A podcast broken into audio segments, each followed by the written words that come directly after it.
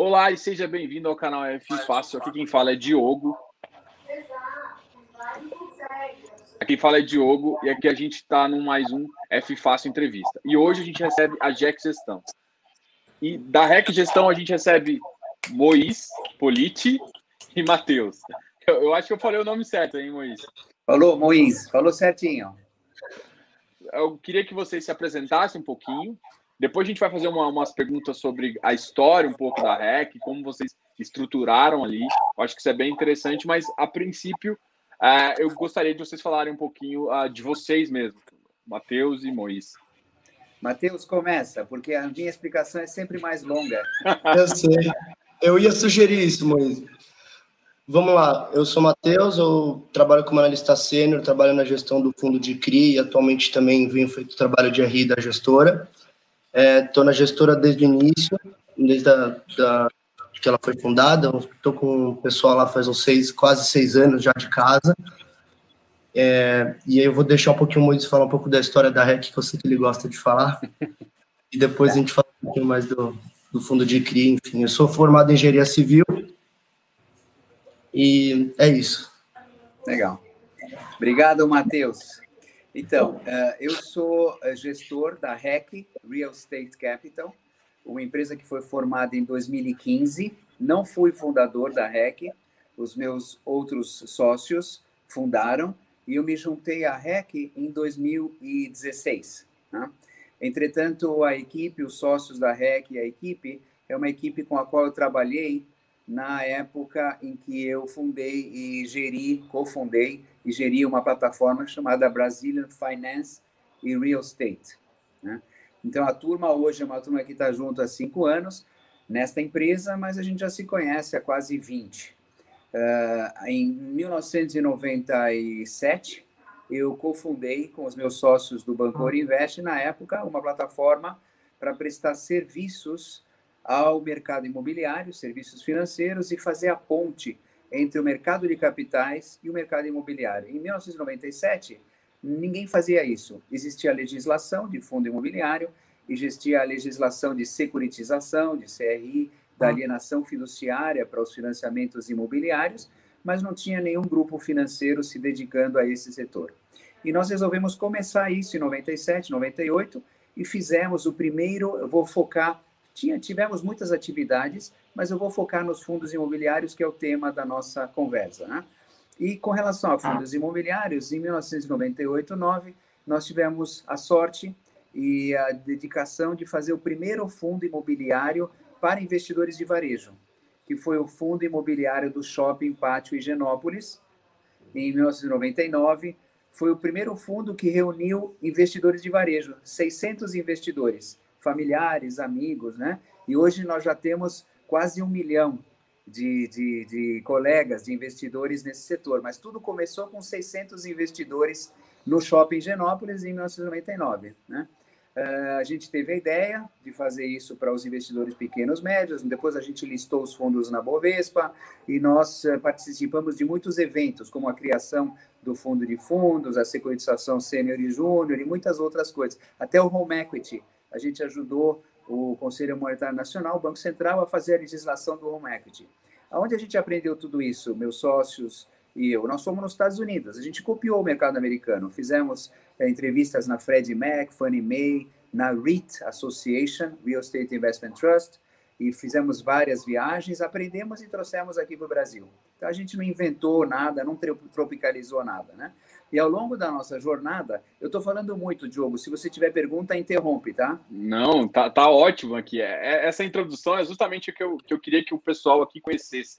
Essa Legal. história, a, do, a, sua experiência realmente no mercado imobiliário, que começou ali no Shopping Pátio de Genópolis. É, eu, eu, confesso que eu já vi várias entrevistas suas, então eu estou meio empolgado aqui de, de conhecer, mas eu vou te dar a palavra aí, vamos continuar. Legal.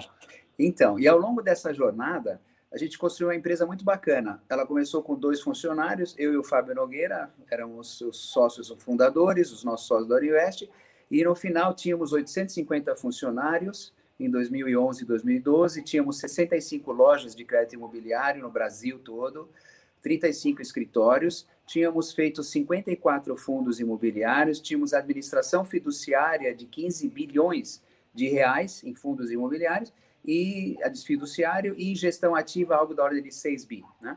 E em 2012 a gente vendeu esse business para o banco BTG Pactual e a, a, base dos fundos imobiliários lá é tipo BC Fund, Max Invest, Excellence, FOF, todos esses que estão lá atualmente, uh, nós participamos da criação e migramos para o BTG durante algum tempo. Aí a equipe saiu em 2015, 2016, cada uma época, 2014, 15, 16.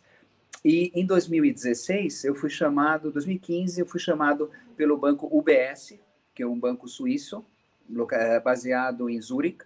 É o maior private bank do mundo. Acho que eles têm 3 trilhões de euros de dinheiro sob gestão.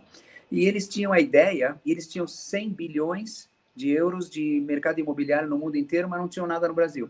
Eles me chamaram eu já tinha saído do BTG, tinha um non-compete, né, de não competição, e eles pediram para montar essa área para o banco no Brasil. Por quê? Porque eles tinham a percepção que os investidores globais, internacionais do UBS tinham interesse em mercado imobiliário brasileiro. E nós tínhamos uma equipe de gestão que podia fazer esse serviço. Então, nós fizemos uma parceria da REC com o UBS, né? nós não éramos funcionários, não era uma joint venture, era uma parceria de duas empresas, onde uma delas faria a gestão dos fundos, que era a nossa, e eles trariam os investidores estrangeiros. Né? Só que o que aconteceu em 2017, logo no início da nossa uh, associa associação, né? nós tivemos Dilma, Caminhoneiro, Joesley, Fita, a gente teve de tudo, um show de horror total. E aí, esses investidores estrangeiros não apareceram. Eu fiz roadshow assim, você não tem ideia. Eu fui para Abu Dhabi, Dubai, Catar, Singapura, fui para Coreia, fui para tudo, rodei assim o mundo inteiro e não trouxe nenhum dinheiro estrangeiro para o Brasil naquela época que não tinha jeito. Então a gente teve a ideia, falou, bom, nós temos o expertise da gestão, a gente conhece o mercado uh, brasileiro, de investidores brasileiros, já fizemos isso, então vamos fazer um business local enquanto esse estrangeiro não aparece. E aí nós começamos, fizemos um fundo de recebíveis, depois fizemos um fundo de lajes corporativas, e em julho do ano passado a gente tinha 250 milhões de reais de investidores. Aí o BS nos chamou e falou: olha, vocês são ótimos, a nossa parceria é maravilhosa, mas para nós, o BS, não está fazendo sentido. É pouco dinheiro, não trouxemos os estrangeiros, que era a nossa ideia estratégica. Então, se vocês quiserem, vocês continuam fazendo o que vocês estão fazendo e vocês assumem o business. Nós dissemos, ok, está ótimo. Continuamos. E de lá para cá, a gente teve um crescimento extraordinário. A gente passou de 250 milhões em julho do ano passado para 1 bi 400 julho desse ano né? Uh, nos dois fundos, um 700 milhões e outro 670. Ah. Esse cresce... E a gente passou, acho, de talvez 10 mil investidores, hoje nós temos 66 mil. Né? Foi um crescimento muito acelerado. Mas por que, que nós fizemos isso? Porque nós achávamos que o momento era bom para captar. Então a gente acelerou a captação. Né? Muitos investidores não gostam disso. Ah, porque faz muita emissão, faz muita emissão. Mas a muita emissão tem o propósito de diminuir o risco, diversificar o risco e perenizar a qualidade e o retorno desses investimentos. Então a gente tem um propósito. Não é assim, tipo, o pessoal fala, ah, vocês querem ganhar mais, então vocês fazem emissão. Não. O ganhar mais é uma consequência de fazer um bom trabalho e crescer para melhorar o risco dos portfólios, né? Então, e a gente não tem performance, então tá tudo certo. Então eu dei uma resumida mais ou menos nessa, nessa, é, vamos dizer, história, né? E, a gente, por sorte, porque eu digo o seguinte: você ser gestor de fundo, eu tenho 40 anos de bancos, né? eu já fui, já fiz de tudo, já tive escritório em Londres, em Israel, na, na Nova York, Miami, né? E você ser gestor de fundo, você precisa ter um pouco de sorte, porque você pode ser inteligente, estudar, ter uma boa equipe e tudo, mas você não tem sorte, não adianta. A gente teve sorte. E os nossos dois fundos, eles são os fundos que têm performance muito grande, muito alta, comparado com os nossos pares, né? O nosso fundo de lajes acho que deu 10, 11% nos últimos de dividendo nos últimos 12 meses e o outro acho que deu 9,5, alguma coisa assim. Então, é, demos, demos sorte, passamos a pandemia, que foi uma fase difícil, a gente também conseguiu gerenciar todos os credores do fundo de CRI, conseguimos falar com os, uh, com os uh, locatários né, do fundo de lajes. Tivemos pouquíssima vacância nesse período, tivemos só duas lajes entregues, de 85 mil metros quadrados, só 2 mil devolveram, né? Só que essa crise não pode demorar muito. O que eu digo é o seguinte: até agora está ótimo, mas não pode demorar muito, porque se demora muito, as empresas começam, né, a, a devolver o espaço, né? sofrer, exato, porque tem a teoria do home office eterno. Eu não sei se eu, se eu acredito muito nisso, mas eu prefiro ter dúvidas. Para mim, como gestor, é melhor ter dúvidas do que certezas infundadas, né?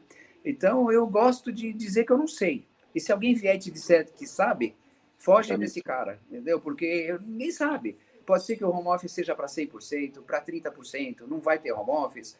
É, não dá para Vai ter Vila XP, lindo, vai ter Vila Rec também, só que a nossa vai ser na praia. Eu gosto de praia.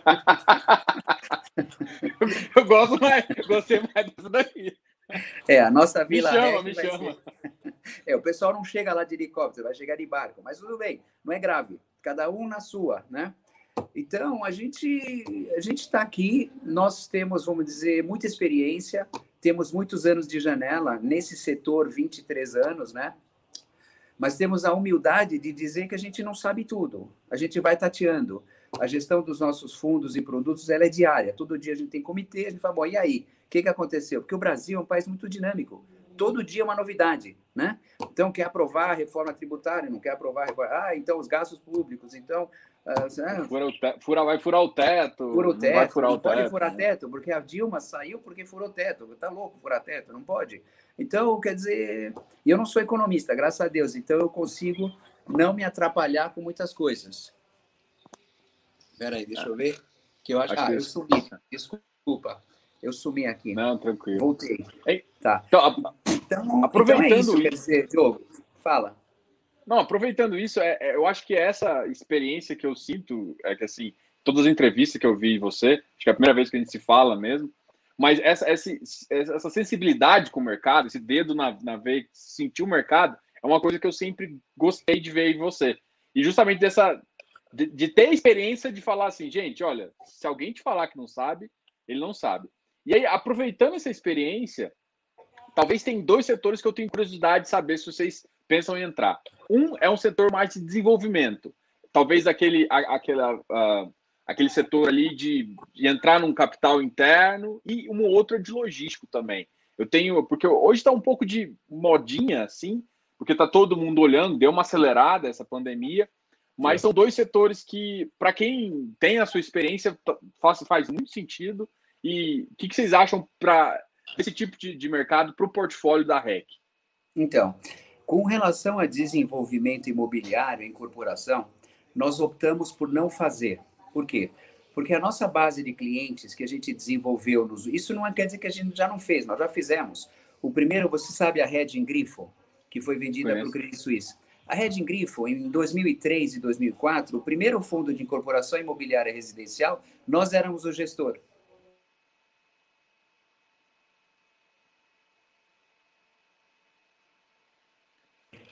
É porque quando entra a ligação, né, atrapalha. Então, fizemos dois ah. fundos ah. com a Rede Grifo de incorporação imobiliária, né? Só que tudo depende do perfil. O perfil do investidor, dos 66 mil investidores que a gente tem hoje, eles são rentistas. Eles querem todo mês receber um dividendo, tá? Independente de você ter um lucro maior no médio e longo prazo. Então, e uma incorporação imobiliária, que é o desenvolvimento, né? Ele não dá esses dividendos mensais. Você incorpora uma obra, você fica tipo um ano e meio, dois, dois anos. Respeito, exato. Então, por força da, do, do, perfil dos nossos investidores e do que a gente se dispôs a fazer, uh, não vamos fazer incorporação, por enquanto. Tá? Uh, outros fazem com muito sucesso, mas eles têm perfil diferente de investidores. Né? Com relação à logística, em janeiro, a gente decidiu fazer um fundo de logística. E nós trouxemos um portfólio manager, Marcelo Santos, que é super especial em logística, conhece tudo. E começamos a desenvolver esse fundo. Né? Eu não posso falar muito, porque nós estamos em lei de silêncio da CVM, que nós estamos no meio de uma captação 476. Mas, assim, aí que aconteceu? Veio a pandemia, a gente atrasou um pouco, e de repente a gente ficou na moda. De repente o nosso fundo, é, ficamos na moda. Né? Ah, o cara é um visionário, não visionário nada. A gente fazia porque achava que ia dar, e de repente o troço acelerou. E todo mundo quer logística agora. O e-commerce acelerou 3, 4 anos, né? Então nós estamos no meio dessa captação, não posso falar muito, mas eh, nós temos fundo de logística que nós estamos eh, trabalhando no, no assunto, né? E, e de incorporação imobiliária não. Outra coisa que a gente gosta muito é residencial. Residencial com aluguel. Isso a gente gosta muito. Só que no Brasil, no passado, a conta não fechava. Por quê?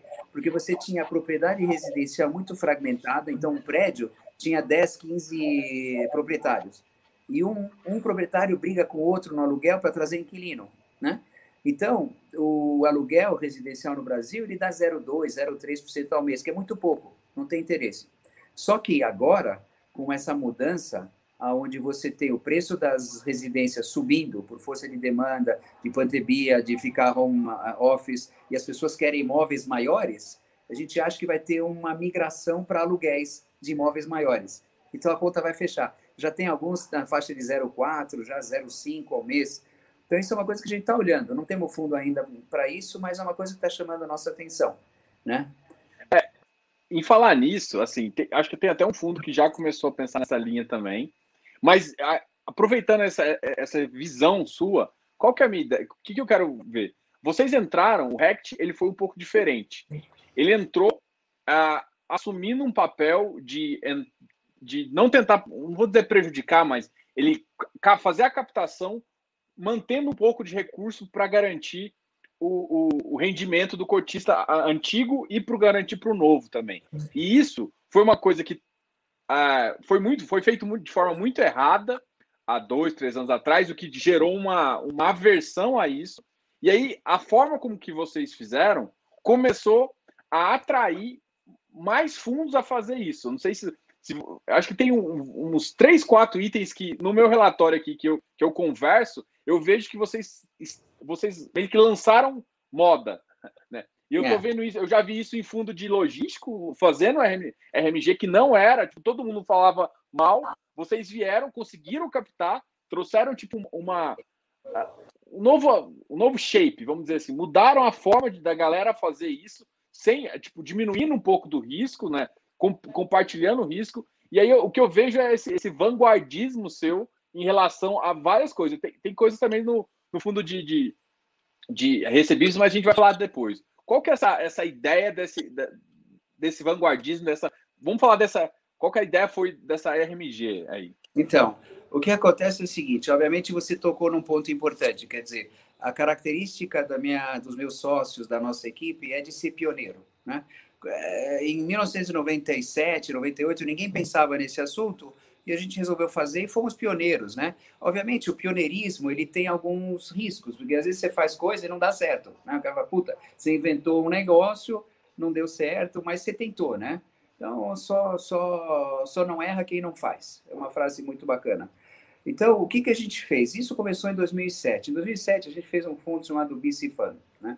Esse fundo que existe até hoje, na época, a gente fez e nós, tem duas coisas distintas. Uma é você comprar a prazo e a outra é RMG, que é a renda mínima Sim. garantida. Tá? A renda mínima garantida, ela começou no Shopping Genópolis, em 99 já. Por quê? Porque o shopping estava começando, ele tinha acabado de ser inaugurado. Existia uma previsão de que ele ia, ia dar 15% ao ano de dividendo no terceiro ano, mas ele ainda não dava. Ele dava tipo 2, 3% ao ano, que era no começo. Os lojistas ainda estavam né, começando, os clientes estavam começando a chegar no shopping. Então, o que, que a gente falou? Vamos garantir uma renda mínima, né, para que os investidores possam ter a confiança de entrar no produto, né? Então, a gente garantiu 12% ao ano na época, 1% ao mês, mas a renda verdadeira era 2, 3% ao ano. Né? Então, essa ideia de você antecipar o que vai ser a renda futura, trazer para os investidores atuais para eles terem uma certa confiança.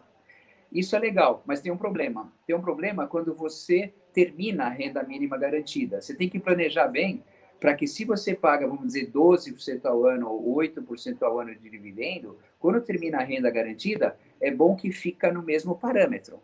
Né? Se tem degrau, é ruim, porque aí você está dando uma expectativa errada, a não ser que você avise. Né? Então, isso é a renda mínima garantida. E com relação a compra a prazo, quando você compra a prazo, você tem tempo para pagar. Então sobra caixa no seu bolso que você pode reinvestir numa taxa acima do seu custo da compra a prazo. Isso dá um spread positivo. Então, esses dois itens, né, renda mínima garantida, a gente tem pouco no fundo de lajes, mas o, a compra a prazo, ela, ela dá esse adicional de rentabilidade, por isso que deu 11%. Né? Agora, tem que avisar, por quê? Porque uma parte da nossa renda alta, é um contrato de longo prazo atípico para Telefônica Vivo no Rio de Janeiro, na Barra. E quando a gente comprou, a gente sabia disso. Sabia e avisamos os investidores. Tá? E esse contrato acaba em uh, março de 2021. é. Exato. Então, então todo mundo sabe, a gente não está tipo enganando ninguém. A gente comprou num patamar de aluguel muito acima do mercado. O mercado hoje na região da Barra é tipo 75, 80, 80 reais por metro quadrado, né? E nós estamos com 130 reais no metro quadrado, né? Muito mais alto. Mas isso que é um contrato antigo, atípico, que veio sendo corrigido. Em março de 2021, vai cair. Vai cair. Não tem jeito, né? É, então, tem conversas com a telefônica, se eles querem renovar, quanto querem renovar, que espaço, que taxa, tudo bem. Quando a gente souber, a gente vai fazer fato relevante. Estamos trabalhando no assunto. Mas uh, essa, essa, renda, que eu não considero mínima garantida, ela é renda de um contrato anterior a Contrato, é deixa o fundo num patamar elevado, né? E as pessoas querem calcular, puxa, se cair, vai cair quanto, tal. A gente não sabe bem, não sabe, porque não sabe como o mercado vai estar lá na frente. Então, né? Ah, isso, isso é um ponto interessante. respondi a pergunta, então. Não, respondeu, respondeu. São duas coisas de vanguarda que você falou, né? Essa, essa parte de obrigação e a outra trazer RMG que mais players do mercado estão utilizando. É, falando um pouco do contrato da Vivo, hoje ele ocupa, por exemplo, 52% e, além disso, você também tem uh, um pouquinho. Você acabou de fazer uma captação. A captação, hoje em dia, vocês pensam em aumentar portfólio ou, às vezes, até diminuir um pouquinho das obrigações? Qual, que é, qual que seria a ideia da, da recente captação? Depende. Se a gente tem dinheiro suficiente para comprar novos imóveis, a ideia é comprar novos imóveis para você uh, ter uma diversificação maior de portfólio, né?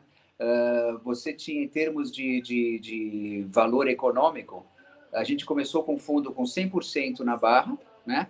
em julho do ano passado. Hoje, o valor da barra representa um terço do portfólio, 33%. Né? Mas em termos de receita é 50%, porque ela Sim. tem esse plus, né? que é mais, mais alto. Né? Então, a gente gostaria de aumentar o fundo e ter mais imóveis, porque pode chegar até 5 bi. Entretanto, se a gente não consegue, a gente pode pré-pagar algumas das nossas obrigações, como nós fizemos uma dívida do, do Santander, que vencia em dezembro desse ano. A gente pagou um pedaço agora, 40 milhões, saiu no, no nosso relatório, tudo, né? Então, agora, eu não, eu não, nesse momento, a gente não tem nada em vista para comprar para fazer nova emissão, por enquanto, né? E a gente não faz emissão por fazer, tipo, ah, vamos fazer uma emissão, o mercado tá bom, depois a gente vai lá ver o que faz com o dinheiro, se Deus quiser. Não mais isso. Primeiro a gente acha o ativo, primeiro a gente estuda, primeiro a gente pré-negocia, vê se gosta, aprova.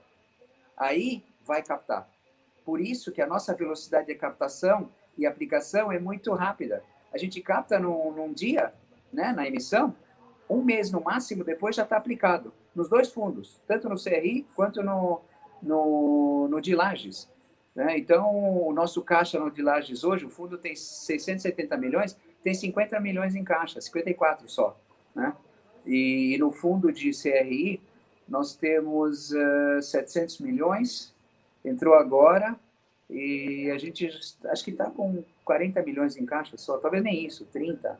Né? Então, é, é muito rápido a, a, a, a alocação realmente é rápida. A pior uma coisa, coisa que existe é ficar com dinheiro em caixa, investir em CDI, pagar imposto, porque CDI paga imposto, né? Apesar do fundo ser isento. E aí dilui o rendimento para o investidor. É, isso é bem complicado mesmo. Agora, uma, uma coisa, só voltando no RECT, depois a gente, eu quero também entrar nesse, nesse outro fundo, que eu vejo, uma, uh, vejo vários itens interessantes, mas um detalhe do RECT. É, a visão de vocês uh, de estratégia do fundo veio bem veio veio nova no mercado assim tipo todo mundo enquanto todo mundo estava olhando para o Prime e aí você via a, as curvas de São Paulo né das consultorias que estavam diminuindo a vacância em alguns lugares e a estratégia de vocês foi justamente não peraí vamos pegar em outros lugares é, com, com interessantes com locadores interessantes mas vamos fugir do óbvio aqui vamos fugir um pouco de São Paulo vamos pegar em outros pontos né? E aí, nesse sentido, a, é, era um, 2019 fez muito sentido, porque a tendência realmente era baixar essa vacância.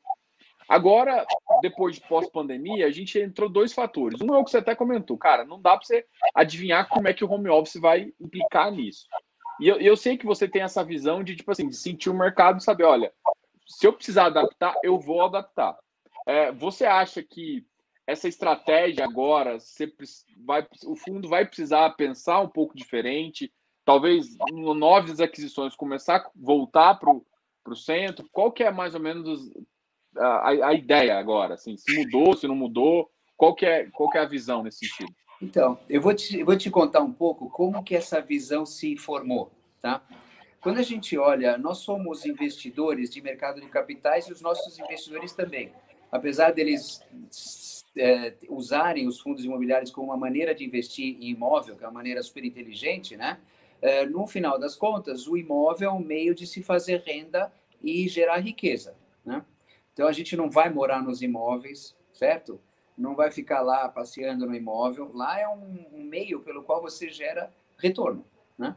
Então a gente pensa da seguinte maneira: primeira coisa que a gente olha é quem é o inquilino. Primeira coisa, né? Aonde é não importa para começar, né? Curitiba, é Manaus, é, não vamos exagerar muito, mas é Curitiba, é Santos, é Alphaville, Brasília, não importa. Quem é o inquilino? É um inquilino bom?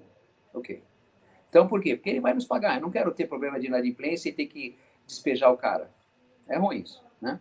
Primeira coisa. Segundo, o contrato, típico, atípico, qual o valor do aluguel, a gente estuda o contrato. Terceiro, a gente estuda o imóvel. É imóvel bom, ruim, B, A, C, né? A gente escolhe os A, A para cima, é a nossa opção. Então, e a terceira coisa, a quarta coisa é a localização. Por quê? Porque a localização, ela é uma variável direta do, do preço de aquisição e do valor do aluguel, né? E aí, quando a gente começou o fundo em 2019, já estava começando uma certa euforia. E os preços na região de Faria Lima, mais nobre e tudo mais, começaram a ficar muito altos. E o cap rate, que é a divisão do aluguel pelo metro quadrado, começou a ficar muito baixo. Então a gente falou, puxa, será que vale a pena comprar um prédio para ganhar um yield de 7%? 6, 7%. 6, 7%? A gente falou, não, talvez não. É, sabe? E na época ainda os juros eram altos, não eram tão baixos como hoje. Então, falou, vamos procurar localização alternativa com bons inquilinos, bom contrato, bom prédio, que dá 9, 9,5, 10, aí vale a pena. Por quê? Porque a gente acha que aguenta desaforo. Se você compra locado, dificilmente o, o inquilino sai, exceto nessa pandemia que a gente está sofrendo agora, né? Mas o cara está lá, ele está né, feliz e tal. E a gente acha que a probabilidade de alguém sair de um imóvel de 60 reais no metro quadrado, a probabilidade dele sair é menor do que um cara que paga 200 reais no metro quadrado. Né? Em crise, porque tem uma tese que diz assim: ah, na crise os bons espaços, os bons espaços ficam, mas tem que baixar o preço. Então, o aluguel em 2014, não sei se você lembra, em 2014, uh, Juscelino Kubitschek era 160 reais metro quadrado. 2014. Há um ano atrás era 120, 115. Seis anos depois, e nominalmente, abaixo do que estava em 2014. A área nobre, sim. Ficou vago? Ficou. Teve que baixar preço? Teve. Né? Então, uh, esse negócio de você ter aluguel de 65 reais metro quadrado, talvez ele é mais resiliente a uma crise do que um aluguel de 180 reais metro quadrado. Talvez. Eu não estou fazendo afirmações fortes. Eu estou dizendo talvez, né? Então, então, sabe, tem crise, é, é tem. Esse é o seu racional, então. Então, é. então teoricamente, vamos manter isso para para a visão do futuro do fundo também. Se a gente conseguir comprar bons prédios com bons inquilinos em regiões alternativas com cap de 8,69, é ótimo, né? Se esses caps começarem a cair, agora não mais porque deu um, essa crise, né? Uh, aí você fala, bom, tudo bem, está caindo, então talvez eu vou para Faria Lima, talvez vou para Chubri Zaidan, tá, né? Agora tem um outro componente, o CDI de 2% ao ano faz com que 6, 7 ou 6,5% de cap rate hoje não seja tão ruim. Né? No passado, ano passado era ruim. Achava péssimo. Você ir para um ativo ilíquido, com risco de vacância, com cap de 6. Hoje não tanto, porque o CDI está lá embaixo. Então eu estou te deixando com uma dúvida. Será que a gente vai continuar áreas alternativas ou vamos pegar imóveis de 6% ao ano por causa do diferente cenário? Não sei. Gostei da resposta. Não, mas é, eu, eu, imaginava isso de você, porque assim, o que eu sempre escutei, assim, é, é essa, justamente assim, você tem um sentimento ali do mercado, né? E aí, aproveitando falar de sentimento, o, o que, que, você um pouco acha do home office? A gente já vai entrar um pouquinho no outro fundo, mas é. eu, eu, queria só saber um pouquinho mais da sua opinião também, porque é um eu... assunto que, que me falaram perguntar. Exato. Primeiro eu vou falar sobre um tema que é o sentimento. O que é um sentimento? O sentimento é um gut feeling, é, um, é uma intuição que você tem. Como que ela se forma? No meu caso, por exemplo, cada, cada gestor tem um jeito, né? Uh, uns estudam muito, leem muito, percentual, mercado tal. Eu não faço muito isso. Eu pratico yoga e faço meditação há 23 anos, tá? Então eu acordo, faço a yoga, depois sento, medito uns 10, 15 minutos, né? Elimino todas as, né, toda aquela confusão mental limpamente. Depois que você termina a intuição, a, a yoga, a meditação, vem algumas intuições para você vem alguns sentimentos. Ah, isso eu não quero. Aí, por que, que você não quer? Não sei, isso não estou me sentindo bem comprando isso. Ah, acorda de manhã um dia e fala, vamos vender aquilo, ou vamos fazer alguma coisa, tá? Parece meio doido, mas não é. Porque muitas coisas a gente introjecta, e quando a gente raciocina, às vezes a gente perde é, uma linha de raciocínio que é contato com a sua intuição, tá? Então, então cada um faz o que quer. Essa eu estou tô, tô compartilhando meu segredo. Nenhuma das outras das lives tem essa informação. Tá? Talvez amanhã os investidores vão querer fugir da gente, mas não faz mal. A gente está lá firme. Pode não, pode não, pode ficar tranquilo. E a outra, a outra pergunta que você falou, qual que era mesmo? Em relação ao home office, qual que é ah, a então, visão que você tem? Então, home office eu estou detestando. Detestando, tá? Eu como pessoa... Por quê? Primeiro, eu em casa, eu não tenho a cadeira apropriada de home office. Eu sempre trabalhei no escritório, eu trabalhei muito pouco em casa. Então, eu tenho que ficar horas lá no home office, tenho que ficar horas nesse Zoom, cansa muito esse Zoom. Né? A gente consegue fazer muitas coisas que são burocráticas, né? cobra aluguel, faz isso, faz aquilo, mas a grande criatividade, eu digo pela minha empresa, a criatividade, o brainstorming e tudo mais, é, a gente sente falta. Semana passada a gente começou a ir para o escritório. É livre, quem quer vai, quem não quer, quem tem medo, tal, não precisa ir. Chegamos lá, puxa, foi tão rico. A gente ficou lá até quase oito da noite conversando, tendo ideias em fundo novo, fazendo assim, fazendo assado. Quando nós saímos de lá, os sócios, todo mundo falou: nossa, a gente quer isso de novo. Adicionalmente a isso, eu não tenho filho pequeno, mas os meus sócios, colaboradores, têm filhos pequenos. Eles ficam gritando no fundo, lá todo mundo gritando, né? Aí depois você quer falar com alguém, você não acha o cara, não atende, não sei onde ele está, né? E tá todo mundo fazendo alguma coisa, não é que eles estão, o cara tá em call, tá? Quando tá todo mundo junto, você percebe, ah, ele tá num call. Com quem que você tá? Ah, tô com isso. Puta, tive uma ideia assim, fala isso para ele, chama ele para conversar com a gente. Eu não tenho isso hoje, a gente não tem. Hoje eu tentei falar com um dos meus sócios, eu não consegui. Eu levei três horas falar com ele. E ele estava em calls, com um monte de gente. E eu estava em outros calls. Então, é complicado essa dinâmica, né? Talvez algumas uh, empresas consigam bem, mas eu, eu não estou gostando desse home office, não. Tem uma coisa legal que é o seguinte, quer dizer, sexta-feira e segunda-feira, no meu caso, eu posso ficar na praia. Tá ótimo, eu trabalho de lá, tal, passeio na praia, tomo um ano de mar. É, é um privilégio isso, né? Eu não tinha isso antes. Mas, é, do ponto de vista de, de trabalho, eu acho muito complicado esse home office, muito complicado, né? É, essa é a minha opinião. Não, eu, eu acho que você respondeu aqui exatamente. Eu tenho uma visão muito parecida com isso. A, a, gente, a gente, às vezes, coloca muito medo numa coisa que pode ter um impacto, sim, um impacto. As empresas podem ter mudado, mas mudar o core delas, sair do escritório realmente para falar assim, vai aumentar a vacância, eu não vejo também isso dessa forma. Eu acho eu que sou... a vacância, o risco maior de vacância, Diogo, é o PIB. Se as empresas começarem a ganhar pouco, mandarem os funcionários embora, né? E, e, e ter um desemprego grande e as empresas encolherem, esse risco é maior do que o home office, na minha visão. Aí, perfeito. É isso, é isso que eu acho. Vou, vou fazer uma pergunta para o Matheus. O Matheus, para perguntar assim, assim, eu vou falar um pouco do BSR com você. É, fala um pouquinho assim, eu sempre pergunto para o gestor em relação, a, e, e para quem está acompanhando também, é justamente essa visão de uh, essa análise que eles têm para a estratégia de compra de papel e estruturação.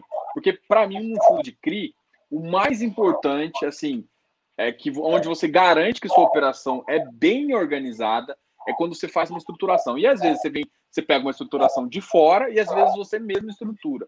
Eu queria uhum. que você contasse mais ou menos qual é a cabeça do fundo em relação a isso. Tá bom, um, um pouco em relação à estruturação dos ativos, né? Isso. É, nós recebemos de, de parceiros comerciais, originadores, investment banks, securitizadoras, operações, bem como também fazemos nós originação, tá?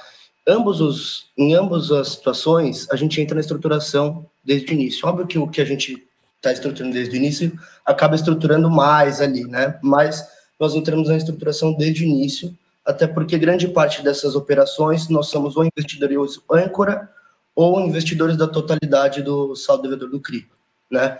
Então, acho que isso é um pouco da expertise também nossa. É, a gente gosta de entrar muito na estruturação, porque o CRI ele possibilita mecanismos de garantia e de covenants e índices de garantias que você consegue fazer proteções, né? É, não vou entrar em, em, nível técnico aqui, mas é, isso, essa questão da pulverização, essa questão de você ter sessão fiduciária, às vezes pode ser, pode ser um único risco, por exemplo, um CRI mas por trás do cash flow dele pode ter uma sessão fiduciária de recebidos, pode trazer uma pulverização muito grande para esse ativo, né? Então, a estruturação é algo que você bem colocou, que o gestor ele tem que estar tá atuando ali muito perto, porque os mecanismos e, as, e o jeito que a gente estrutura essas, essas operações, lá no futuro, é, a gente pode olhar, olhar, olhar para trás e falar assim, ó, ainda bem que eu coloquei esse covenant lá, né? Então, quando a gente senta para conversar, porque na hora que você está fazendo a operação, todo mundo está bem, né? O devedor está pegando dinheiro, a gente está investindo, o yield é bom. Quando começa a dar besteira lá, que a gente viu agora, né?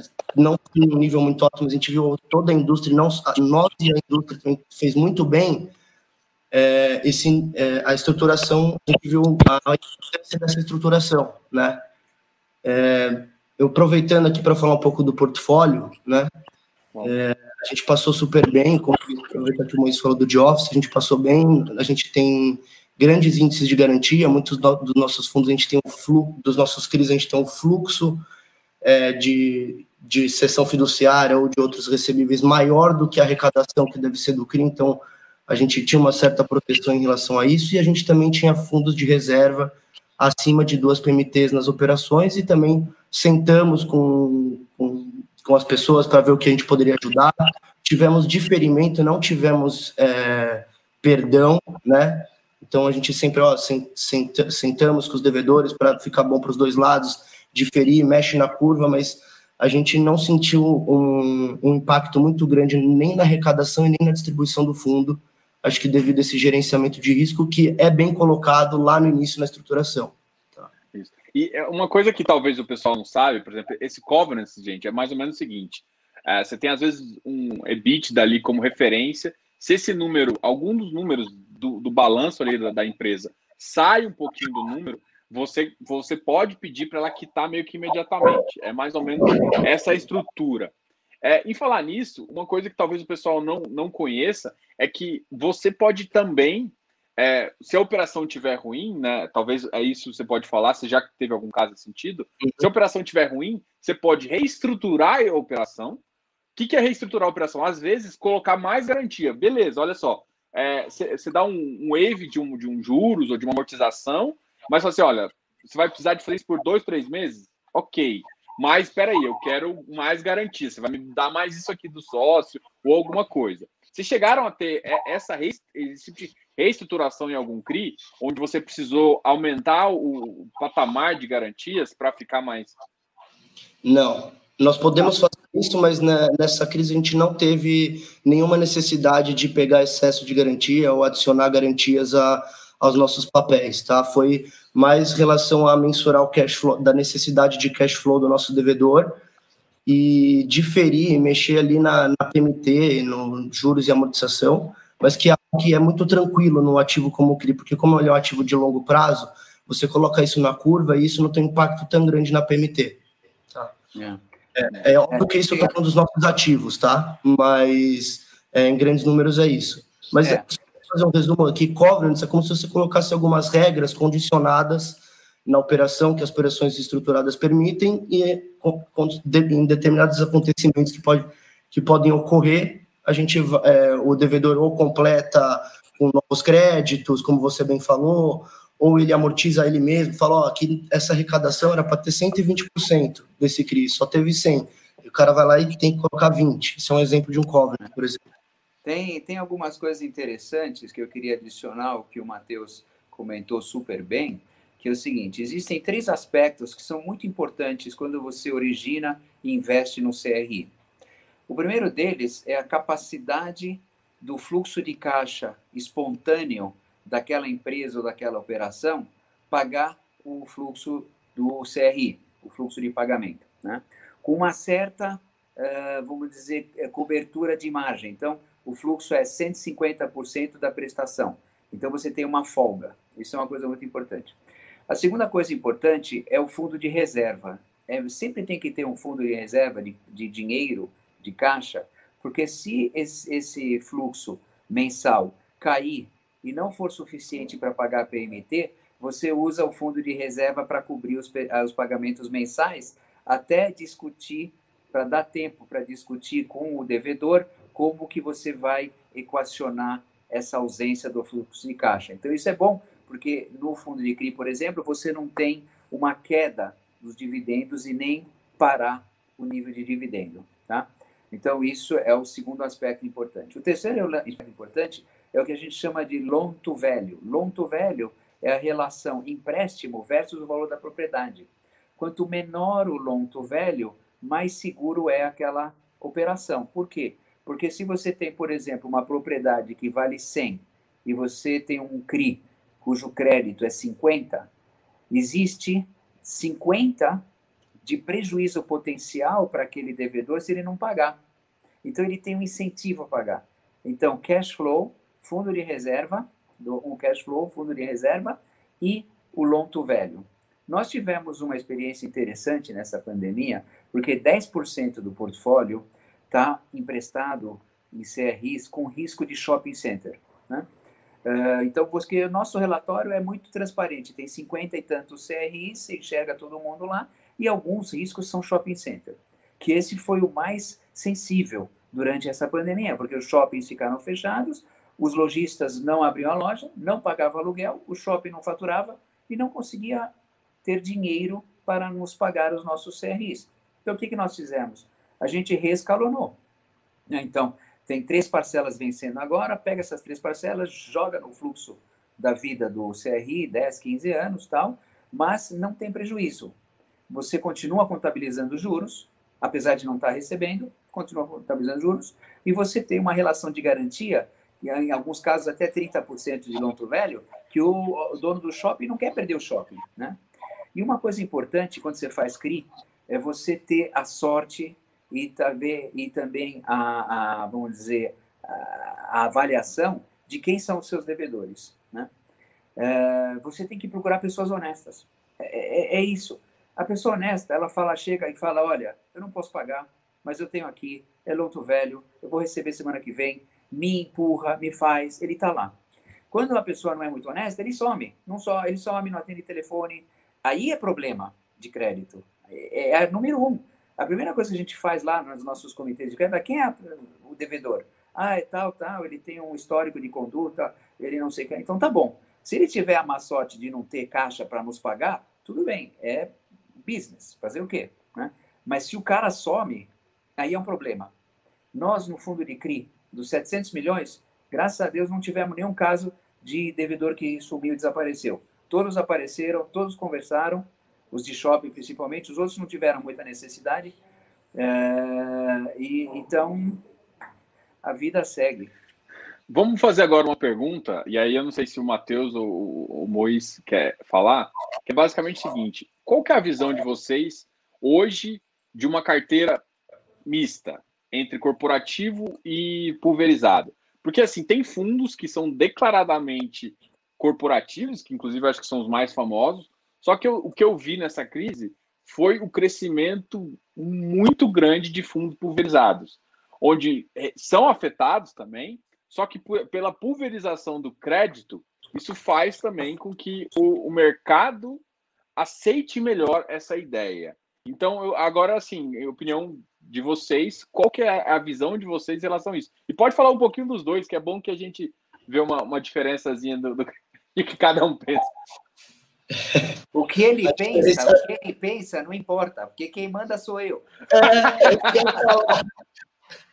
não, você quer começar, Moisés? Você... Eu começo. É, então, nós começamos a fazer CRI no ano 2000, quando nós fundamos a primeira e maior uh, securitizadora do Brasil. A nossa tendência era sempre fazer o crédito pulverizado. O devedor da casa própria, ou aquele que estava refinanciando o seu imóvel, ou aquele que comprou o lote do loteamento. Por quê? Porque nós tínhamos a crença de a correlação, que a correlação risco-retorno era mais favorável no caso de pulverizado. Né? Porque você tem, sei lá, 3 mil devedores, 3 mil imóveis como garantia ao lastro do, da sua operação e o, o, retorno do pulverizado ele era muito maior do que os corporativos.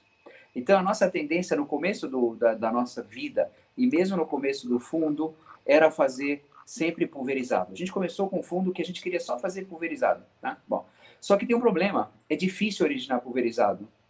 Não é, não é fácil. Então chegou uma hora onde ele falou, puxa, não está dando, está difícil, a originação, né? E aí nós olhamos os corporativos e falamos, tá bom, o risco é concentrado, é corporativo, a análise é totalmente diferente, porque no pulverizado, a análise é estatística. Tem todo um padrão de estándar estatístico.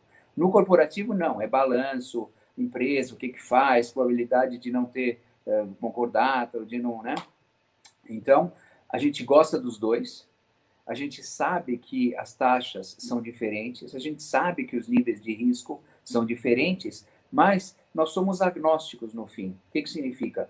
Se tem um bom risco e tem um bom retorno comparado com aquele nível de risco, a gente coloca no portfólio. Hoje o portfólio deve estar talvez 50-50 entre corporativo e pulverizado, né? Mas a gente, o nosso portfólio ele, ele é misto, quer dizer, mas no começo a nossa preferência era pulverizado. Show. Matheus vai falar um pouquinho? Não deixei nada para ele. Oi? Eu não deixei nada para você falar. Não, o problema é que o que eu vou falar é o que você já me ensinou, né? Já sabe. Deixa, eu acho que assim, um pouco da, da pegando a toada do que o Moise falou, é, o crédito pulverizado é o que ele falou, é uma questão estatística e o corporativo é mais análise de crédito, né? E acho que um negócio que ele não falou que eu acho interessante, que eu já citei aqui, mas eu gosto de bater na tecla, com muita gente que eu falo quando eu vou falar de crédito, é que muitas vezes, como, como o Moise falou agora, 50% é pulverizado, 50% é corporativo. Se você for olhar o nosso fundo, é, tudo bem se você for olhar em nível de lastro, tudo bem, é uma CCB, uma debenture, é um corporativo, mas muitas vezes por trás daquela debenture e daquela CCB, você tem um risco de crédito pulverizado por trás. Então, eu vou dar um exemplo aqui, né? É, eu sou uma empresa e, e eu tenho uma properties lá, tá? E eu preciso levantar recurso. Eu vou emitir um CRI, onde eu vou pôr um lastro debenture e um lastro corporativo. Porém, eu tenho imóveis onde tem vários inquilinos e esses e eu vou ter uma sessão fiduciária como garantia desses aluguéis. Então, muitas vezes onde a gente consegue colocar nas nossas operações, que eu acho que é onde a gente tem um valor agregado nas corporativas, é justamente isso, é a gente conseguir pegar operações corporativas, mas com esse com o organismo do CRI com esse cash flow por trás, que traz uma maior segurança. Então é por isso que você consegue ver no nosso fundo essa constância desse cash flow e o nosso dividendo, porque um que a gente, apesar de a gente pegar um CRI corporativo, a gente está lá com over collateral, tudo, e a pessoa não está vendo todo o organismo que está por trás daquele CRI, que ele não é um CRI careca, ele é um CRI super estruturado e que tem um, um lastro por trás dele enorme ali. Eu acho que é um pouco disso. Você contou, Matheus, Matheus, você contou o nosso segredo, não era para contar o segredo. Não, eu, eu, gostei do CRI careca, viu? Eu gostei do CRI careca que é que é uma ideia que acho que o pessoal mais é, é foda, antigo tinha de que era, era um CRI com muito menos estruturação, né? Que na verdade é, é muita gente quando comprou o CRI no começo é, a estruturação ainda estava, vamos dizer, evoluindo, né? Hoje a gente está um pouco mais, uh, sei lá, por, por, Acho não, que não. Quando a gente começou no 2000, a gente fez ótimo, tudo estruturado, tudo lindo. Depois disso, o pessoal deteriorou. É o contrário, não é? Que... Ah, tá. Ah, mas a, careca, a expressão CRI careca é uma coisa que a gente, graças a Deus, nunca fez. CRI careca é um, um, uma operação que não tem lastro de garantia imobiliária, garantia real, né? Uh, isso é um problema, né? Isso é, é possível, é permitido, não tem problema nenhum, uh, mas a gente sempre quer uma garantia real imobiliária. Então, a gente não fez uh, CRI careca. Eu não gosto de CRI careca porque é. CRI careca é como se fosse uma, uma nota bancária, uma... Um Com base bônus. no balanço, né? Exato. É, é. como se fosse uma, é um CRI Bentley que a gente é, eu, eu, eu, falo, é, pra falar a verdade, é isso que eu ia falar. É o CRI que eu mais falo mal aqui, entendeu? Esse é o, esse é o CRI que, tipo, uma coisa é assim, beleza, você pode até ajudar, ter lastro ali no balanço e tal, mas o que precisa depois o cara, não, mas ele tem que dar um, um apartamento, uma loja, uma, algum loja, alguma coisa que dá uma garantia, um, uma, uma garantia fiduciária mesmo. Quero uma garantia imóvel fiduciária. Que isso eu, eu consigo vender, mesmo que seja mais barato, mas eu consigo tirar alguma coisa. É, é, é, é essa visão que eu tenho que eu falo para o pessoal que isso é importante. Então, assim, sabendo que vocês não fazem isso, já é muito interessante. Agora, teve, teve duas coisas que eu, que eu gosto, que aí também a pergunta vai ser genérica. É o seguinte, eu, eu notei nos seus relatórios que também é, que o fundo de vocês tem dois tipos de operação que não está sendo tão comum no mercado, que é o CRI pré-fixado, é, para dentro de CRI não é o CRI pré-fixado já existe há um certo tempo, não estou falando que é novo, mas dentro de fundos imobiliários, a maioria das pessoas só colocavam, e talvez, não sei porquê, mas uh, talvez eu seja, mas enfim, é, colocava IPCA, CDI, é, IGPM, GPDI. Esse era, era, era o que todo mundo colocava. E aí vocês estão colocando dois tipos que é um pouco diferente, que é o pré-fixado e o TR, né? E se você for olhar a duration e basear na curva futura de juros, a gente está com um spread muito legal em toda a curva, né? Então, eu queria que você falasse um pouquinho dessa, igual eu te falando, das novidades que vocês começam a colocar no fundo, que é uma coisa, porra, eu, quando eu vejo isso, eu falo, pô, que legal. É, é uma visão diferente, porque todo mundo tem medo de pré-fixado, justamente por ele ser pré-fixado. Só que se você pega uma duration certa, é muito difícil. Acho que tem um dado estatístico que fala que em torno de 70, 75, 80% dos prefixados você consegue, com taxas boas, você consegue, é, são melhores do que os fundos pós-fixados, né? É, então eu queria que vocês falassem um pouquinho disso, dessa ideia de vocês, desse fundo. Então, essa, essa ideia do pré-fixado, quer dizer, a gente fez pré-fixado em 2018, eu acho. Então, ele não é tão novo. Por quê? Porque quando você está fazendo um pré-fixado, você consegue uma taxa e um cupom maior do que se você estivesse fazendo IPCA ou IGPM. Por quê? Porque você tem um risco de flutuação da, da, do, do indexador, né? Que faz com que o indexador mais taxa possa ser maior do que o pré-fixado. Só que em alguns momentos, quando você vê uma taxa de juros declinante, né, com inflação baixa e com taxas decrescentes, às vezes vale a pena você fixar a taxa pré. As nossas taxas pré são, acho que 11,75, 12, são taxas muito altas. Mas, é, exemplo, 12%. Hoje, a gente tem. É 12% que a gente tem, é aquela de papel é, pulverizado é. que nós temos. Então, hoje é ótimo, 12% comparado com uh, eh, 2% do CDI. E se você compara com o IPCA, que é 3 mais 6 dá 9, 12% é ótimo. Mas hoje a gente não consegue pré-fixado. Hoje, se a gente conseguir pré-fixado, vai ser talvez 8, 7, aí já não vale a pena. Eu acho que pré-fixado você tem que pegar acima de 10. Dois dígitos, né, Moisés? É, pré-fixado acima de 10. Não, isso é bem legal. É, nessa, nessa visão de, de, de, de título de CRI, é, como, como é que tá? Vocês acabaram também de sair de, um, de uma alocação. Como é que tá essa alocação? Qual que é a, a ideia do fundo para essa nova alocação um pouquinho? É, então, a alocação, quer dizer, a gente já tinha identificado os ativos, infelizmente, o fundo captou menos do que era o total da emissão e menos do que nós gostaríamos, né? Então, a gente ficou, de fato, com um pipeline do qual a gente não consegue atender, né? Uh, então, a gente tem operações aí de pipeline de quase 200 milhões de reais e o fundo não tem recursos para fazer isso, né? A grande pergunta é o seguinte, é, vamos fazer mais uma emissão para atender o pipeline? Não sei. Talvez não, porque talvez não faz sentido. Talvez é melhor que fica desse tamanho, a gente vai pegando o. Porque todo mês vence uh, prestações, né? Então a gente tem um Sim. fluxo de caixa natural mensal que a gente pode usar para comprar nosso pipeline, né? Então a gente está fazendo esses estudos agora para ver se precisa ou não de captação, mas aparentemente não, aparentemente não, porque todo o dinheiro que entra vai fazer face ao, ao pipeline. Então, uh, mas tem pipeline e, e, a grande, o grande, quer dizer, como, como que uh, teoricamente, vai, eu digo teoricamente porque às vezes não funciona, uh, você deveria aumentar a, a, a captação para aplicar. Se o retorno que o fundo está dando de dividendo, certo, for inferior ao retorno esperado da aplicação do dinheiro, você deve captar, certo?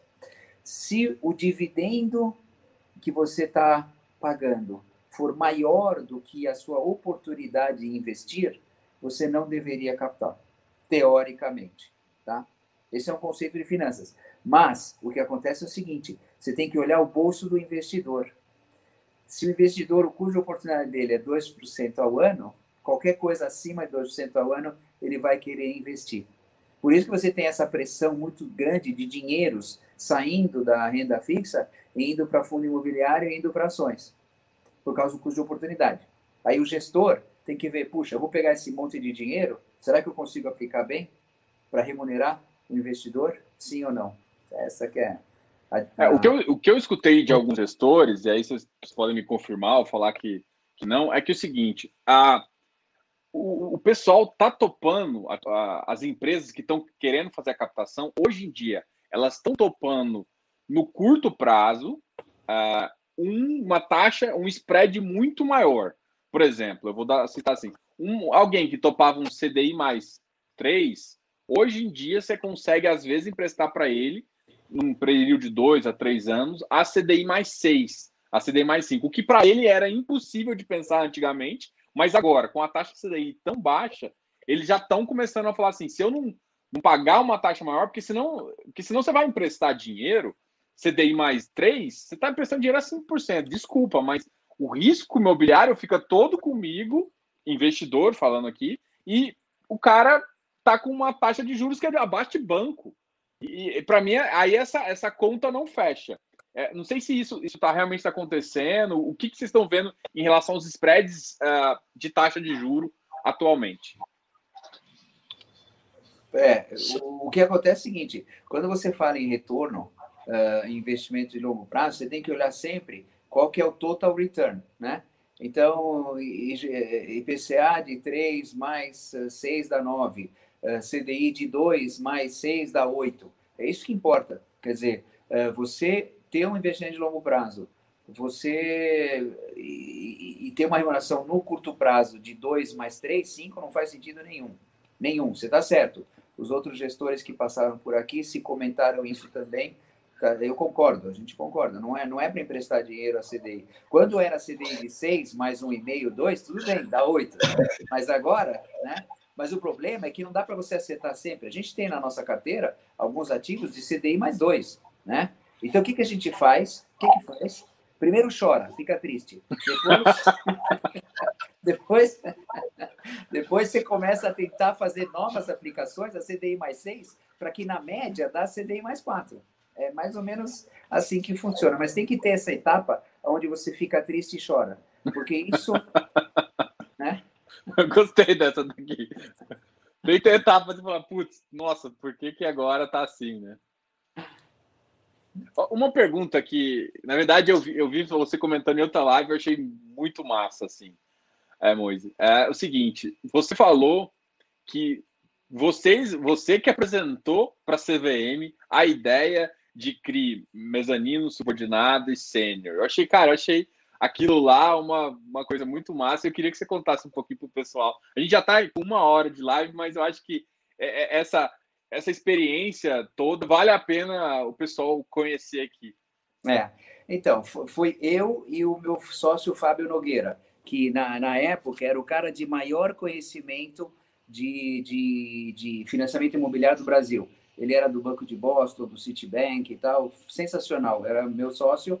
E aí a gente foi para os Estados Unidos, e lá nos Estados Unidos, no, no Mortgage Backed Securities, que é o, o, equivalente do CRI americano, lá eles tinham várias tranches. Então tinha uh, subordinado júnior, mezanino, uh, sênior, e depois tinha umas coisas que era interest only, principal only, que é tipo, você compra só o principal, você trancheia, ou você pega só o fluxo de juros, ou você tem uma coisa que é kitchen sink, que é tipo a, a, a pia, todas as porcarias dentro. Você tinha de tudo, né? E aqui no Brasil a legislação falava CRI, né? Tipo, você tinha lastreado no, no portfólio. A gente falou, meu, não é possível, uma série única deve ter algum jeito de fazer alguma coisa diferente, igual os Estados Unidos. Aí nós fomos lá nos Estados Unidos também e falamos com o Banco Interamericano de Desenvolvimento, o BID, que nos ajudou a montar toda uma estrutura e um racional de, uh, de sênior e júnior, né?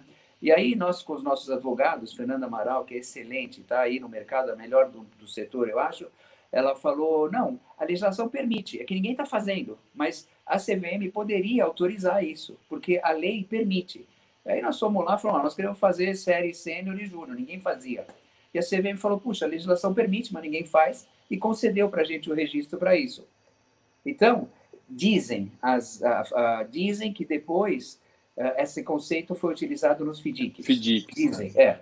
Mas não sei, não vou, não, não vou me gabar é, é assim. Mas no CRI, sim. Né? Não, o FDIC também, também tem a, essa, essa, essa mesma estruturazinha. E eu, eu, hoje em dia, não sei se, se, vocês têm essa ideia do fundo, eu tenho até perguntado isso também, porque eu, te, eu tenho visto alguns fundos imobiliários de, de SRI, de CRI, eles estavam começando a colocar no regulamento a possibilidade de tomar FDIC, principalmente em 2019, naquela teve uma certa crisezinha ali no final de 2019 do crédito, ficou difícil de achar operação e aí os spreads ficaram meio bagunçados. E aí muita empresa, muitos uh, gestores para resolver isso, começaram a tentar pegar CCIs menores, jogar para dentro de FDIC e comprar esses FDICs, né? É. Essa, essa era uma estratégia que eu vi o pessoal fazendo. Vocês, vocês já pensaram em alguma coisa nesse sentido? Você acha que é válido? Não, é, é válido, é válido. É que, na realidade, existem uns custos que, que atrapalham um pouco, porque o FDIC, ele não tem essa isenção fiscal que tem o, o CRI, né? Uh, e, e, mas o FDIC, ele pode ser usado para você fazer o warehouse, fazer o acúmulo. Por quê? Isso. Porque quando você vai emitir um CRI, o, o tamanho econômico dele é 15 milhões de reais, porque senão os custos ficam muito elevados. E às vezes você não consegue comprar CCI somando 15 milhões. Então você compra tipo 500 mil, 1 milhão, 2 milhões, e você tem que agregar. Né? E a, o fundo imobiliário, ele não pode comprar CCI, pode comprar CRI, mas não CCI. Então tem que ter um veículo intermediário que faz esse warehouse para acumular e depois transformar no CRI e o FDIC era um instrumento que a gente, né, mas a gente acabou não usando, né? A gente preferiu ter acordos operacionais com companhias hipotecárias e com securitizadoras, onde eles faziam o acúmulo e quando chegava no lote ideal, a gente compra. Pô, legal. Isso é, isso é massa também. Gente, a gente já está com, com tempo de live, acho que já deu. Muito obrigado, Matheus. Muito obrigado, Moisés. Eu queria só que vocês falassem uma introduçãozinha não vai embora. Eu quero saber o seguinte: você é de Goiânia? Sou de Goiânia. Qual é a sua formação? Eu sou engenheiro eletricista, formado na USP aí. Puxa, que bom. Aqui em São Paulo? Não, eu sou formado em São Carlos. São Carlos, que bacana. Ah. E você está migrando para finanças, saindo da engenharia indo para finanças. Ah, exatamente. Eu, eu já, já fui assessor de investimentos, já fui diretor financeiro uh, de uma service também, que aí há uns 4, 5 anos assim, eu migrei, comecei a migrar para essa área uh, de consultoria, de assessoria, para mexer com investimentos, que eu acho que hoje em dia é o que eu mais gosto dessa parte. Né? Então, estou meio apaixonado e aí e conversar a, com próxima, vocês me ajuda a próxima, muito. A próxima, Diogo, quem vai te entrevistar sou eu. Vou fazer o contrário. Para ver Pô, se, você legal, aprendeu, vou... se você aprendeu alguma coisa. Chamado oral. Vou ter teste agora. Não, mas isso é muito importante. Pode deixar que eu vou, eu vou, vou me dedicar aqui e a gente vai passar nesse teste. Muito obrigado, Moise. Assim, eu, eu, queria que vocês falassem um pouquinho também do, do que vocês acham do mercado final para a gente terminar a live aqui com altos níveis aqui do começo ao fim. Exato. Bom, eu vou falar uma coisa que é o seguinte: para os investidores, nós tínhamos 600 investidores em 1998, né? 99. Hoje tem um milhão. Daqui a pouco vai ter dois, três milhões. Vai ter muitos novos investidores. Muitas pessoas investindo porque ouviu falar, o vizinho falou, o amigo na festa falou. E isso não é correto. O investidor que quer investir em fundo imobiliário, agora que está na moda, precisa conhecer o gestor, conhecer o fundo, ler o regulamento, ler os relatórios, conhecer como o gestor pensa, estudar quais são os ativos que estão dentro do fundo, ver se ele gosta, porque às vezes o investidor ele tem uma percepção melhor do que o próprio gestor às vezes. Então, quando você for, isso é uma coisa, está na moda, vai aparecer muitos gestores novos, vai ter muitos fundos novos, todo mundo vai captar, vai ser uma loucura total, já está sendo. Mas para o investidor que está entrando, e mesmo aquele um milhão de investidores que já estão aí, fale com seu assessor de investimento, fale com seu com seu gerente do banco, com seu assessor XP, Orama, Gai, consultor também, consultor, né? Fala com essa pessoa, mas não, não aceita de, de, de largada tudo. Tá bom, você acha bom isso? Tá bom, me dá o relatório. Quem é o gestor? Qual é a performance? Quais são os ativos? Né? Porque a pior coisa que existe é você perder dinheiro sem saber onde você perdeu. Perder dinheiro é normal, às vezes, no mercado financeiro, mas pelo menos saiba o que você está fazendo. É, o risco-retorno tem que ficar bem alinhado. Matheus, você agora faça um Beleza. fechamento também. Eu, vou, eu acho que eu vou fazer duas coisas aqui que eu acabei não falando um pouco, que é a, a questão do home office, que eu acho que é um assunto polêmico, eu queria dar minha opinião. É, eu acho que não é uma quebra de paradigma. Eu acho, como diz o Moisés, que ninguém sabe que é uma, o que a gente está vendo é sem precedentes e não tem como você prever. A sua chance de prever algo sem precedentes é muito mais baixa do que com precedentes. Então, é muito pior de ser muito mais difícil de acertar, né? Mas eu acho que assim, é, não é uma, eu acredito que não é uma quebra de paradigma. Acho que essa interação humana é muito importante. E ela tem quedas excessivas de produtividade é, dependendo do setor, óbvio que vão ter, vão, vão ter empresas que vão adotar home base, que vão, empresas de marketing digital, às vezes, não sei, vai, vai ser home office, mas é, eu acho que o grosso, eu acho que é uma queda de paradigma para o home base, talvez, mas essa interação é muito importante, é como você falou, a gente sentiu isso quando a gente foi na REC, é, principalmente equipe, equipe que demanda gestão, essa parte de interação na produtividade, ela tem uma correlação muito forte com isso, né? Então, acredito que é algo que o ser humano tem que pensar, ah, putz, eu posso eventualmente é, trabalhar da minha casa quando me bem convir, né, quando, quando fizer sentido, mas eu acredito que isso não é uma quebra de paradigma tão grande que vai, ah, no dia seguinte todo mundo no home office. Não é, acho que não é algo assim. Eu acho que a gente está tanto em casa que inclusive a gente vai querer ir para o escritório, né? E, e, e, um pouco do, do que eu tenho vivido, um pouco do mercado de capitais, eu sou novo, tenho experiência, mas eu vi uma, uma, um, uma tendência grande que o Brasil está precisando, que é essa atividade maior do mercado de capitais no, no financiamento das coisas, no desenvolvimento da economia, e a gente tem visto um crescimento muito grande, e o que o pessoal, o Fundo Mulher tem feito é, tem sido muito legal, que é muito educativo para as pessoas, para os devedores, para os investidores, e pessoas como vocês estão fazendo um papel muito legal, e a gente vê, muitas vezes, ah, o consultor falou isso, o outro falou da research falou isso, e as pessoas estão começando, é o que, que o Moisés falou, estão começando a querer entender disso e tem que entender, porque muitas vezes você só entra lá no produto, ah, paga isso, mas você não sabe o risco, downside que o papel tem.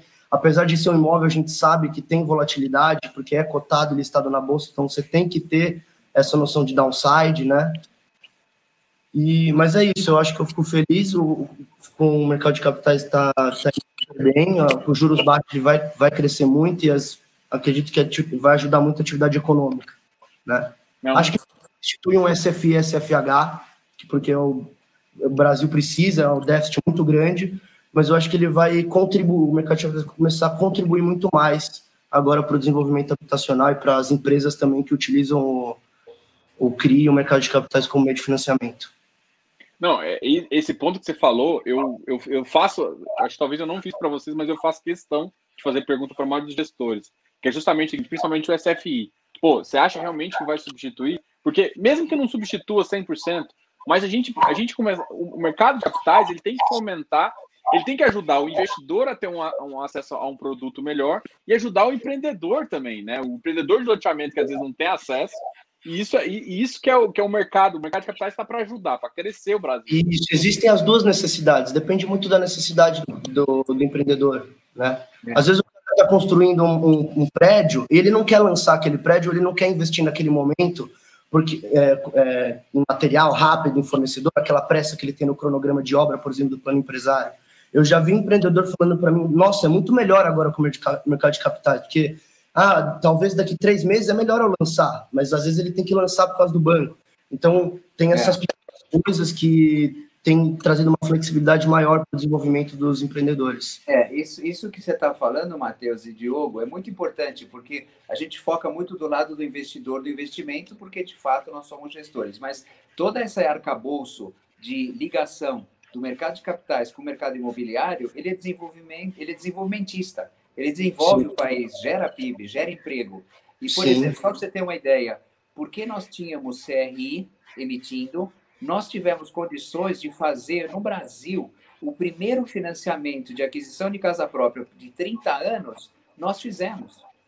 Por que, que a gente fez? O, a gente brincava com o Santander na época, nós vamos fazer antes que vocês, porque eles tinham o funding na poupança, que tem liquidez diária, né? O investidor pode tirar o dinheiro no dia seguinte, apesar de que não tira, mas eh, nós tínhamos condições de captar dinheiro de 15, 20 anos.